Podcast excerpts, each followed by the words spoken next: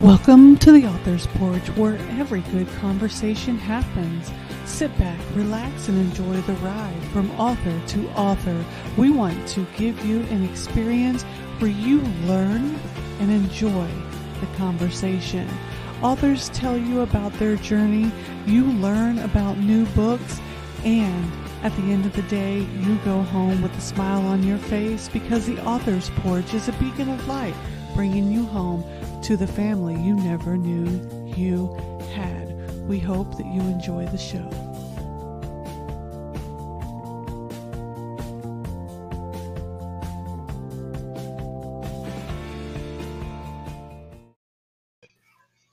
Hey, everybody, welcome to the Author's Porch, where every great conversation happens. It happens because we trusted Brendan and Vamsi at Master Talk to show us the power of effective communication. We also make sure we have a great cup of coffee from Third Day Coffee Seguin, a Christ centered, veteran owned coffee company. Today on the show, we have BK Greenwood. How are you doing, BK? I'm doing great. Thanks for having me. Thanks for being here. I've been looking forward to having a conversation with you after scrolling through your bio uh, your website and like i was saying earlier watching your interview with uh, on the douglas coleman show. So uh, we've got a lot to talk about. But before we do that because uh, obviously i love to talk i want to give everybody a little bit of information about you. Uh, just quick intro and then we're going to go right into hanging out on the porch. So guys bk greenwood is an austin based author go texan uh, is author of historical fiction, The Last Roman, a trilogy following one man who should be dead but is cursed with eternal life. I don't know if that's a curse. Like for me, I'm totally cool with it. Um, we follow Marcus, a seasoned imperial officer, as he tries to save the world and his soul. I read that and I was like, that's that's up my alley. Like that, that's the kind of stuff I read, you know? Uh, I love books like that. So, uh, BK, that's super interesting. I love your covers as well. I, I was oh, looking thanks. at covers. I like stalking people. Like that's kind of like not like okay, that sounded really bad, right? That's yeah, well, it depends. You know, when you're an author, I mean, like, you want to have uh, people interested in you. You don't really mind stalking, at least. At yeah, like stalking your book life. Let, yeah. Let's let's put it that way. That sounded a little bit better. So, where did you come up with this uh, storyline? How did this storyline come to you? You know, that's a it's a really interesting question. I've been asked a couple times, and I, I wish I had a great answer for it. But I literally started it, started writing it about 23 and a half, maybe 24 years ago. I keep wow. saying 23, but that was last year. So 24 years ago in my my late 20s. I won't I won't age myself that much. But so the genesis of like the specific idea, I I can't like say, hey, this day I just woke up and I had this dream. Yeah. I do know that it's probably heavily influenced by my love for history, obviously. And one of my favorite movies uh, coming out of the 80s was The Highlander. And I thought, you know, hey, that immortal characters was was very interesting to me. And the way that they do flashbacks in that movie is very similar to how I do flashbacks in my in my book. I'll have uh, throughout the three three books in the series, I have a modern plot that kind of you know covers those three books. But about every other chapter, I do a historical flashback to a different period of time, kind of like the movie Highlander does. And yeah. it gives it's a real great way to flesh in character development and interaction and, and I usually try to tie it in with either the chapter before or after something going on. So if you meet a new character, you might meet them 500 years ago in a flashback chapter about the Battle of Tours, which way more than 500 years, but you kind of get the drift there. So, um, so yeah, that, so I knew that's kind of the style that I wanted to to go for. Uh, the actual like Roman soldier that you know is immortal. Don't know where that came from. I think there's some different influences in movies that I've seen over the period of time. Um, I know there's a series that I learned about ten years after I wrote it called Casca that's kind of similar but way different plot line and, and lots of different characters, but it has the same general sense of you know this immortal Roman character from the from the crucifixion. So. Yeah. Now, have you been to Rome? Have you been to Col- the Colosseum? Yes, I've been to. We did that right before COVID. I mean, literally, we were in Italy for two weeks, and they shut down uh, Carnival in Venice two days after we left there. Sort of oh my COVID. goodness! So it was it was our last international trip we did was was was uh, right before COVID. And I was in Rome for for about five days in Rome, and then a couple days, four or five days in Florence, and a couple days. wow! Yeah, it's an amazing city. Uh, it, it's my favorite of all the uh, international cities. Really? Now I visited Rome, but I was more intrigued with the Spanish Steps and uh, more some of the different not so seen places because I had um, an Italian national that showed me around um, some That's friends awesome. that was over there versus and we actually didn't go inside the Colosseum the line was too long and i have no patience whatsoever. Um, but so, so, of course i took pictures outside. I was like snap the photo real quick and let's move on.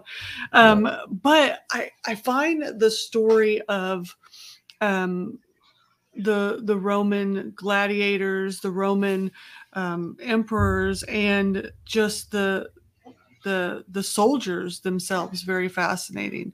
Um, it, I, I like history, but I'm not a big history buff. You talk about historical fiction and moving back and forth in your book. Um, so I find it really interesting when you can flash back, right? You have you have your storyline, then you flash back into how how easy was it to flash back 500 years and then come back into kind of where the storyline was. Because i was just watching me and my husband what we're we're big viking fans so we watch mm-hmm. viking stories and and that just happened in in the episode we were watching. And he got confused and where he was like is this modern or is this something happening? I had to explain it to him. So how do you explain that to readers? Yeah so a, a couple things that i that i try to do. One is you have to have a nice a, a nice clean break and, and and I always try to do that. So you know, chapters you usually try to have a clean break on a chapter, anyways. Um, I start off all my chapters with with location and time, so that helps me okay. keep the, the the reader on pace. So I either do modern day and then the location, or if I'm going to do a flashback, I might say uh, Constantinople, the Ottoman Empire, 1457, mm. something like that. That way, you it, it it flashes back and it lets you know, okay, here we're in a flashback. After you've read about half the book, you're kind of ready for them because they come about every other. Sometimes I sometimes I go, you know, protagonist, antagonist, flashback. So I, I, I might do three uh, between them. Uh, but the, the, feedback I get is usually when I talk to people or when people do reviews, they say, I usually hate flashbacks because they either like the modern day better or they like the flashback better, but they don't want both. Mm-hmm. Uh, most of my reviews and feedback I get seem to feel like that it was done pretty well. It's done well enough where they can follow it easily. And the flashback isn't like Outlander where you you kind of go back and you have a whole uh, plot line in the in historical and yeah. a whole modern plot line. It's more of a short story. It's really what it is. It's I, I sprinkle short stories into my book, right? So a mm-hmm. third of my book or half my book is short stories of these flashbacks. Sometimes they're tied together. I might have like a part one and a part two you kind of mm-hmm. go through. And I think that helps because you get some conclusion at the end of that chapter of the flashback. So you may go back and then X character dies, or you go back and X character gets married, or whatever it is, and then that's kind of the conclusion. The next time you see them is 400 years later, and they're wearing medieval armor now instead of yeah. instead of what they were doing before. Um, so I think that kind of keeps it fresh. It moves along, I think, pretty fast. I so one thing there, it's a it's a really fast paced. I, I am I'm, I'm I kind of move things along pretty quick. I'm not Tolkien esque, and I, I, you're not going to find three pages of describing a tree, uh, which I love yeah. Tolkien, and I grew up reading Tolkien, and, and so I just yeah. I can't write that way. I get I would bore myself if I did that. So it's it's pretty yeah. fast paced in, in that sense. So your flashbacks kind of sprinkle flavor on the story itself. It, it adds to the story and gives it more of context versus taken away from it. And i love when when authors can do that because there's some people that that take away from it and you're like what just happened? Like why did they do that? So. I, I totally get that. And i was reading a book earlier where i got so lost. It was one scene and then it just cut to the other scene and i was i had to go a couple pages back. So i totally get that um, the sprinkles of flavor is is so important in books. one of the things that you talk about, and even on your website as well, and in your bio, you say that uh, reading was kind of a way of escapism uh, when you were a child because you moved around so much, and it was an escapism for me as well. And you, you said you grew up on Tolkien and stuff like that. What was some of your your favorite stories growing up? excuse me, I um, got a little bit of a cough here from a couple weeks ago. Um, I think one of my favorite authors growing up in, in hence the stories was Edgar Rice Burroughs, who wrote uh, the Tarzan series, and then he wrote, you know, uh, John Carter of Mars and, and some um, some other series I'm sure he's just of the earth and so forth. I think that was him. And so he was really good at uh, telling a story, excuse me, action based, really um, fleshing out the character through action and through kind of interaction with other other characters. So that was one of my favorites growing up. Mm-hmm. Then I would just read a bunch of history books, like boring old history books, you know, like autobiography about fighter pilots in World War II, or uh, you know, books about the Revolutionary War and so forth. So I was I was pretty pretty far across the board doing just about everything you could imagine when you came to that. So lots of influences: science fiction, Isaac Asimov, fantasy with Tolkien, just anything you can imagine. I would get my hands on. I, I was pretty voracious, and I and I didn't really wasn't really picky on a certain topic, so I, I kind of liked it all. Yeah.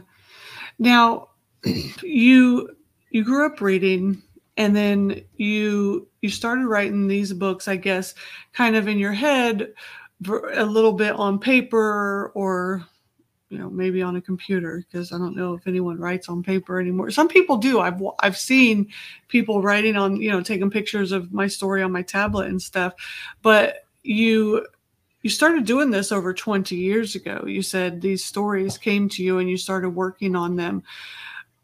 What what stopped you 20 years ago from developing the story and not going full on 20 years ago? Yeah, what um it's a good question. I, I probably finished the novel, and I use air quotes to say finished the novel after about three or four years. It was very, it was much different story, a lot, very different ending much bigger story. Like I would say, the first first book is right around. All my books are right around eighty thousand words. That's kind of my sweet spot. I think where I wow. kind of like I, I, deliver what my story to my character. My first draft was probably one hundred and twenty thousand words, so it was significantly larger, much more Tolkien-esque. And you know, I was younger, more amateur writer, so I thought I had to describe, you know, what a sunset really looked like because nobody could describe a sunset like I could. And now I kind of, you know, say, hey, it looks like a, you know, a sunset. You know, it's a special one. Texas and Arizona have some great sunsets. Sometimes right. you get a little flavor, but it is what it is. Um, so I finished it and I I started querying. I did some things that I was probably I would say about the five year mark. I was pretty serious. I got one editor. I queried probably 100, 150. I think I got a couple, maybe two people that took three chapters, and one person took the whole book. And uh, all of them obviously rejected because I would have published at that point. And then and then this life kind of started taking over. My kids got a little bit older. When they were younger, it was easier to write when they were sleeping, if they would sleep. And then as they got older, this life kind of took its its toll. I would write once a week, once every couple weeks. I would edit. I started writing book two, got most of probably I'd say seventy percent of that done. And it's just life. I, I I probably did a thousand edits to it. I probably changed the ending ten times and so forth. And then COVID hit, uh, I traveled a ton right before COVID for work. I would be on the road every six weeks or so to, to Asia, Europe, and and I when COVID hit, I was not traveling anymore. I was working from home. Um, I have teams that work for me in different parts of the world, so I had some time to just go start really focusing in on it. And I basically said, you know what, this is either going to get done or it's not. So I got serious. I got a developmental editor who kind of went through it and gave me some pointers that I needed for book one. Book two, I just basically went to straight to line and copy edit. Got the line and copy editor. Found a book designer after three different tries, and my guy's out of Serbia and is amazing. Like you said, I think the covers he does an amazing job on the covers. And um, then I decided not even to query. I wasn't even I wasn't even looking traditional at that point because my my goal was to get the books published. I wanted to get the whole series out in a year if I went traditional, it's minimum a couple years to get the first book out, and then they put you in a queue again for another year and a yeah. half. And probably the whole series would have dragged out for five or six years. And luckily, at this point in my life, I have the ability to do some of my own marketing, some of my own. I can afford, afford to put the money up front for the editing and cover, and I enjoy just having total control of when I want to release it. Uh, editing or marketing has become much more of a process than I thought it was going to be. Um, it's your whole is, life. yeah, it's my life. I, I, don't write near as much as I yeah. was. Um, but it's fun. It's interesting. I, I, like learning about new things. I like learning how Facebook ads work or don't work or go stale. I mean, you can have a week of just really good responses to Facebook ads, and then you don't understand why nobody. Yeah. right. So there's all kinds of fun stuff. Yeah. So there's there's all kinds of that, but I, I enjoy that process. To me, it's like a small business. Um, and, and I enjoy that if I work harder and get more sales, I have more royalties, and I and I kind of go that route. So to me, you know, the I think the going self-published in the last five years is completely different than any time in history, and so it, and it's just a bigger, bigger part of the of the world. I wish it was a little bit. I wish it was a step halfway between self-publishing and traditional that kind of, you know, I think I wish there was a way to, for the really good self-published authors to be able to kind of get through a, that another bar of uh, whether it's not acceptance, but just say, hey, someone does a almost like a organic check mark, right? And says, hey, look, this has been professionally edited because there's less than five errors in a in 80,000 words. Just yeah. to help a little bit, give it a little bit more uh, credibility. Credibility, yeah, that's the word. there's so many books that are published every day in Amazon that don't ever see an editor, which is fine. Uh, I, more power to everybody out there to get their, their work, um, you know, in front of people. But you know, I think most readers want to see, don't want to see errors, don't want to see typos, want to see consistent formatting, want to see, you know, things like that.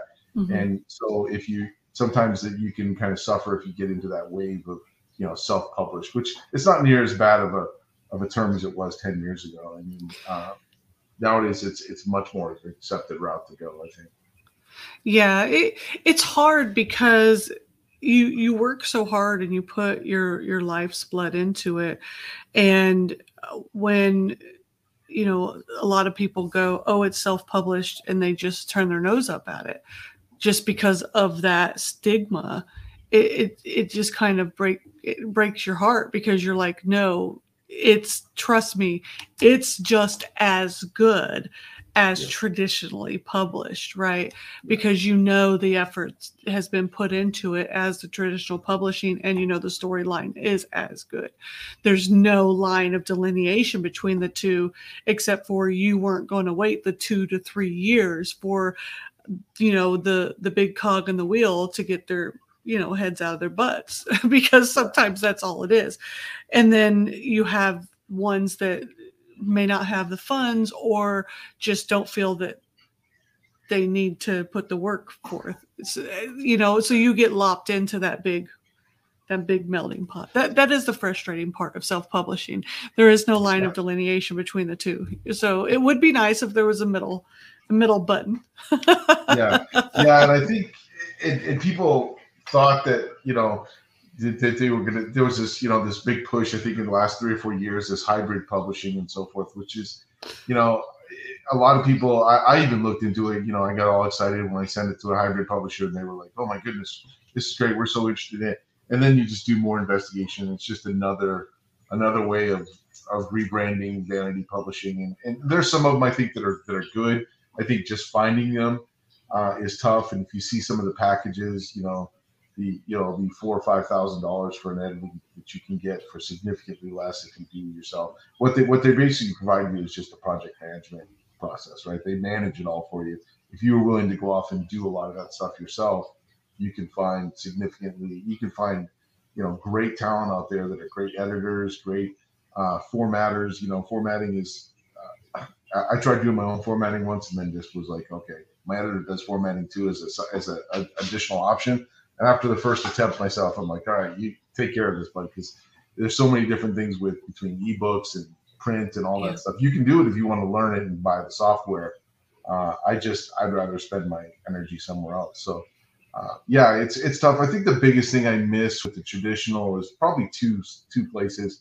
One is you look at there's so many um, uh, like uh, awards and, and things you can't put in for just because automatically they they reject published self-published. And that I think is is unfortunate because I think you miss out on some great authors not necessarily myself but I, I know there's some great authors out there that are missing out on on those opportunities. And then just the, the brick and mortar you know I'm in my local Barnes and Noble here in Austin. I probably I visited all five and convinced all the managers to order my book but That's I can't awesome. do that to the 500 Barnes and Noble, right? Um, yeah. So getting in the airports and all that, yeah. So I mean, I love the fact that I can go talk to local bookstores, and most of them will, will get in, mm-hmm. but you don't get the you don't get the right the pop right out of the gate of three books to a thousand bookstores. I mean, that's three thousand sales right out the gate that you get as a published author. You know, just by by getting those distribution networks that you have to kind of go, you know, work through. You have to grind through on you know contacting. I think I contacted 15 Texas independent bookstores, and I got two responses across the board on, on that. So it's it's it's tough. And I and I did it after you know doing some some PR. I was on I was on TV here in Austin. I sent them the links and said, hey, you know this, you know, it's getting some traction. And I got one in Boerne that that, that brought me on board and let me do the signing down there. But which is awesome. So I, I super appreciate it. But I, I know it's tough because they probably get a thousand emails a month from self-published guys that want them to carry their books. So um, so those are the things I miss, I think, from the traditional route. And and I, there's no saying maybe someday I might take one of my series traditional just to kind of do a little bit of both because then all of a sudden your backlog that you have available becomes available to anybody who buys it through the traditional route. So you kind of get the best of both worlds. And that may be an option I do someday as well. Yeah. I mean, it, it's it's not a bad idea to keep all the options open for for the future right? Because you you get to understand the world and then you get to negotiate with the traditional publishers once once you have that route available if that's something that you're looking forward to. It's definitely not for the weak at heart self-publishing um, because it becomes your full-time job. And a lot of self-publishers are working a full-time job and self-publishing becomes your full-time job and then you're like well when do you have time to eat well that's yeah. why they're looking like they're they're they're like two pounds sometimes, you know. Yeah. But no, I definitely That's why understand. Beards get out of control. They don't, get, them, they don't get their beards trimmed. So they're like family. I know yeah. family. What? Who are you? Oh yeah, you grew yeah. up. Okay, good. Are you going to college? Well, I didn't make enough money for that. I'm self-published. Exactly. No, no, I get it. It's it's definitely a, it's it's a hard race. That's for sure. But I mean, you're you've got a fantastic website, which a lot of authors downplay the fact of having a good website. Um, you know, and you have great covers. People downplay the covers. And I saw you had a Medium article, and one of your, because uh, I told you I stalk people, like author yeah. stalk people, like uh, book yeah. stalk. Yeah. And on your Medium article, you talked about having a good cover. And I think that you're you're spot on people and when i started out self-publishing i i couldn't afford anything other than um you know my microsoft word um paying for the microsoft word uh yeah. subscription right? So i would do my own covers and i thought oh these are great. No no they yeah, weren't. so finally i can i can afford a cover designer. My cover designer is out of ukraine actually. Um, MiblArt is a ukrainian company and i'm blessed that they're still working actually and i make sure that i send all my work over there and i tell everybody about them but I they're fantastic. So I'm glad that you found a cover designer out of Serbia too. But a lot of people don't realize get a good cover designer because yeah. I will tell you, like, now I got this out of my owl crate, so this isn't. I'm not trying to promote or anything, yeah. but like, like I will literally because it's beautiful and because it's like gorgeous, like it, bookstagrammers will take pictures of your stuff just to put on Instagram because of how cute the cover is. They may yeah. never read the book. Yep, but if absolutely. your cover is good, they will take a picture of your cover. That right yeah. there is marketing.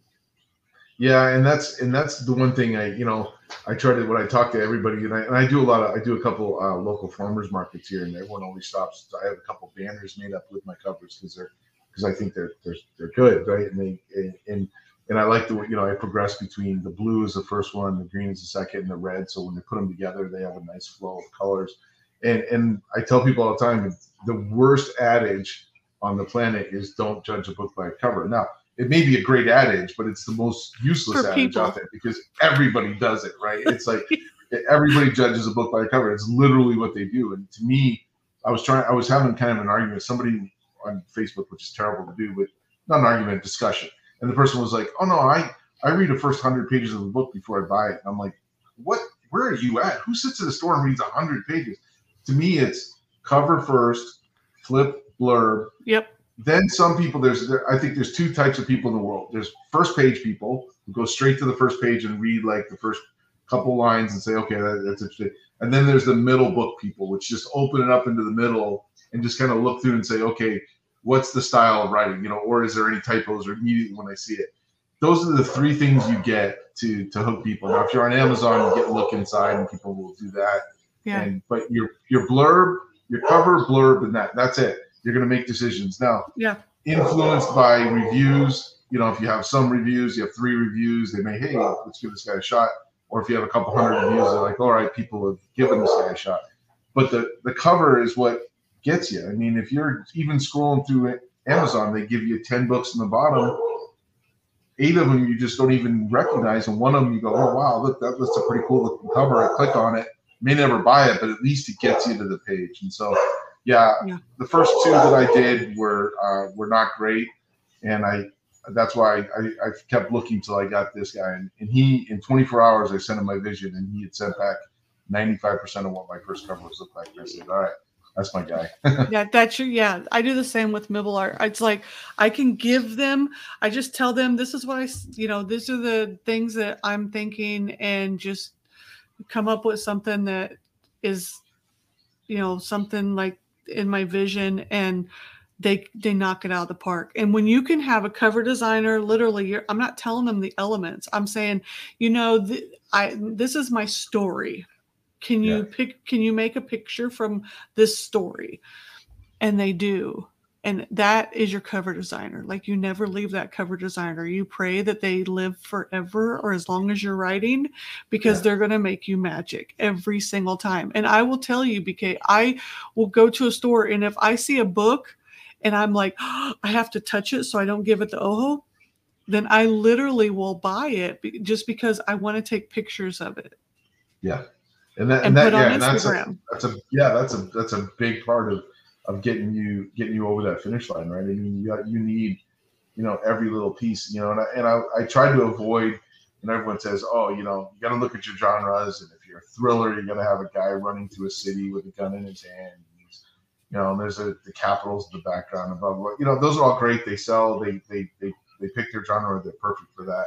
But I, I wanted something a little bit different because I'm a weird genre, right? I got historical fiction and I got modern thriller. So I got I, I crushed two genres together that that don't really usually fit together very easy. When I tell people that, they kind of look at me like, "What do you mean?" And then I go, "Highlander, Gladiator meets Jason Bourne and John Wick," and they go, "Oh, okay, I get it now." But so yeah, I needed a cover that kind of did that, and that's why I have the Roman soldier there, and then I have the city in the background, which is like, wait, why is there a city? And then book two has a, you know, has a helicopter flying through mm-hmm. the, the jungle with a Roman soldier standing there, and like that, that's weird too. So, um, yeah, so you you you have to do, you have to capture someone's eye. You got to do everything you can to get that little bit of competitive advantage. And then, by the way, should mention when it's all said and done, you have to deliver in the book, right? So if Oh you don't deliver in the book, then your Read the cover doesn't matter, right? they're not going to read the trilogy yeah, exactly. You're gonna, you know, you're and you gotta you gotta get that done because um, otherwise you, you're not gonna get you're not what you want. What I want to do is I want fans that want to read me for the next five, ten years, right? Yeah. Short stories and whatever I come out with and prequels and all that. So that's the plan. Absolutely. So if you had any advice for authors, what would you know that that are trying to do what you're doing, which is smashing it and write those trilogies and those covers and all that great stuff? What would your advice be? So you know, my advice is almost anti-advice. Uh, you know, you hear you hear people say, "Hey, you have to write every day," uh, or you don't ever edit something you just wrote, or go into a room and make sure nobody bothers you when you write. Whatever it is, to me, all that advice is fine if it works for you. You have to actually find what works for you. I found some really weird in the last the last short story I wrote. I would call I wrote in a manner I would call micro writing, which is literally writing like a couple sentences at a time. And then I would go do something else. I would check some email. I was, I, I don't know what mood I was in, but I was just, I was just, I couldn't get focused to write two pages. I wrote two sentences at a time. And I think it's a good short story. So you have to do what works for you that gets you across the finish line. Some people might only write once a week on Sunday afternoons. There are writers that say they have to write an hour or two hours every single day. Don't- whatever works for you, don't follow somebody else's formula because whatever works for them is not going to work for you because you're a different person. You've got a different background and a different way of doing things. So find what works for you and then really grind at that. And it is a grind, but yeah, you'll get there eventually. So yeah, I agree. I took a whole year off. I didn't write anything for a year. And then the next year I published like six or seven books. I'm not saying they're bestsellers, but I just couldn't stop writing. I had so much in me. So I think that you're absolutely right. You got to do what you got to do. sure. Yeah. That's what what's your upcoming projects? Cuz you got the 3 so, books out, right? Three well the three book the third book launches in 2 weeks exactly. Oh, uh, sweet. March or our 29th kind of. So book 3 will be out. I just got it back from formatting so it's ready to upload for you know it's available for pre-order now so it's it'll be it'll be good to go the paperback will probably be a week or two behind because I got two weeks and I won't get my proofs back, but but paperback will follow soon after. So the next thing I, I just finished a short story that is associated with the uh, with the grouping. It'll add to the three that I have, and I'll probably put them together in a collection. Have a small. I'll sell that as a small book. Uh, I have them now as individual short stories, but it'll be a little cheaper for the. It'll be. It's actually funny. It's cheaper for the reader and better for me if I get it up to two ninety nine as an ebook, which is really stupid on Amazon But so I'm working on that. And then the, the, big project will be a prequel book. I'll do a full book in one period of time. So I'm not going to do the history jumping back and forth. I'm actually going to pick a period of time. I'm, I'm debating between the Viking period or the Second Crusade. I haven't figured out which yet. And I'll drop all my characters in there, and we'll do a full book on that. That's that's going to be hopefully. Um, uh, I'm targeting that sometime the end of the year to get that out. So, both great periods of time, by the way. Yeah, yeah, yeah. they're really fun to to go at. I've been doing a lot of research and listening to a master class on a uh, on the Viking period. It's just amazing. We're actually going to Norway in September if everything holds. Really? I will use that for some um, for some one up the fjords, an old Viking trip. So we're I'll use that for some motivation. I think so. Oh man, I would love that. I don't travel anymore outside the continental United States, but I travel too much. I'm kind of burnt out on traveling, but man, I would. Where could people now? I, now I put all of your stuff here in the comments, so people on YouTube and Facebook can um, click and be able to find you as well as see your uh, Instagram, Twitter, and Facebook handles. And I'm going to go follow you on Instagram. Instagram's my new best friend, by the way. So I'm all over Instagram. So I'm going to go follow you on Instagram. But um, the podcast is going to actually be downloaded in a couple of days. We're going to take it over on the podcast platform. So if you could just let all of our podcast listeners know where can they find you and come hang out with you virtually. You don't want yeah, everyone at your house. Place yeah, the best place is uh, bkgreenwood.com. Just real simple, uh, one word.com, bkgreenwood.com. Uh, there you can find my links to uh, all the books. You can find about me, uh, links to reviews, options for purchasing, or some other, uh, you know, this eventually I'll put this onto the website as well. So there'll be a link to here and to some other interviews I've done. Um, and then I also have a, a, a link on there uh, for other authors that I've, worked, I've collaborated with that we've done beta reading and arc reading for. So I have three or four that are really good on there as well. So you can check those out. Um, yeah, the website should send you, give you everything you need to know uh, right in there if you're if you're interested. Lots of options, and if you do order from the website, I do sign all the books and send them out. Uh, I'd like to put a plug out for all authors. I think if you can, you feel comfortable, order their books directly from them if they have that option. Uh, it's mud. They make a lot uh, higher royalty than you do if you go through the uh, Amazon or anybody else. So just it's a nice it's a nice little plug. When you get a when you get a direct order, it's always a nice little smile because it's usually like getting two or three orders through, through Amazon. So it's, it's nice. That is true. Absolutely. Well, I've had a great time talking to you, BK, and I'm glad that you came on our show and shared with our audience the the wonderful books that you write and the the background in you and and what you do and and I love talking to fellow Texans. I'm a transplanted Texan myself, but I always love talking to Texans because there's a reason why I've spent the past what since I was 19 ish on and off since I was 19 in Texas because Texas is a great country in the world, right? Yeah. So thanks for coming on. Um, maybe we'll talk to you again next time you drop another book. Um, you're always welcome to come back on the show and share with our audience and your your viewers um, the great things that you're doing. Historical and fantasy are the two genres that I just can't write for some reason. They're they just they just won't come out of me. Like I will, I read them and I watch them on TV, but for some reason I cannot write them. So many blessings to you to keep writing those wonderful books. And you're always welcome back on the show. And guys, we always want to hear from you. So don't forget to come back each week and watch us either live or on the podcast right here on Facebook. You can ask Alexa or Siri to play our latest episodes. Head to our website, catch the latest issue of our magazine, which came out in January, because on the 4th of April, we have a new issue coming out. We want to continue making authors' dreams come true by providing them a platform to shine. We'll see you guys next time. And if you appreciate conversations like we do and want to become a better speaker, don't forget to visit our friends Brendan and Bomsey over at mastertalk.ca where they teach you how to use the power of your voice. Don't forget, stay awake with a nice cup of coffee from Third Day Coffee Seguin. That's third day thirddaycoffeeseguin.com. Until next time, my friends, I'm CJ. This is BK. Go read his books and write on. Bye, BK. Bye, everybody. thank you for having me on. Thank you. Bye bye. The Author's Porch is a certified veteran hosted podcast. Show your support Tune in, share, and subscribe.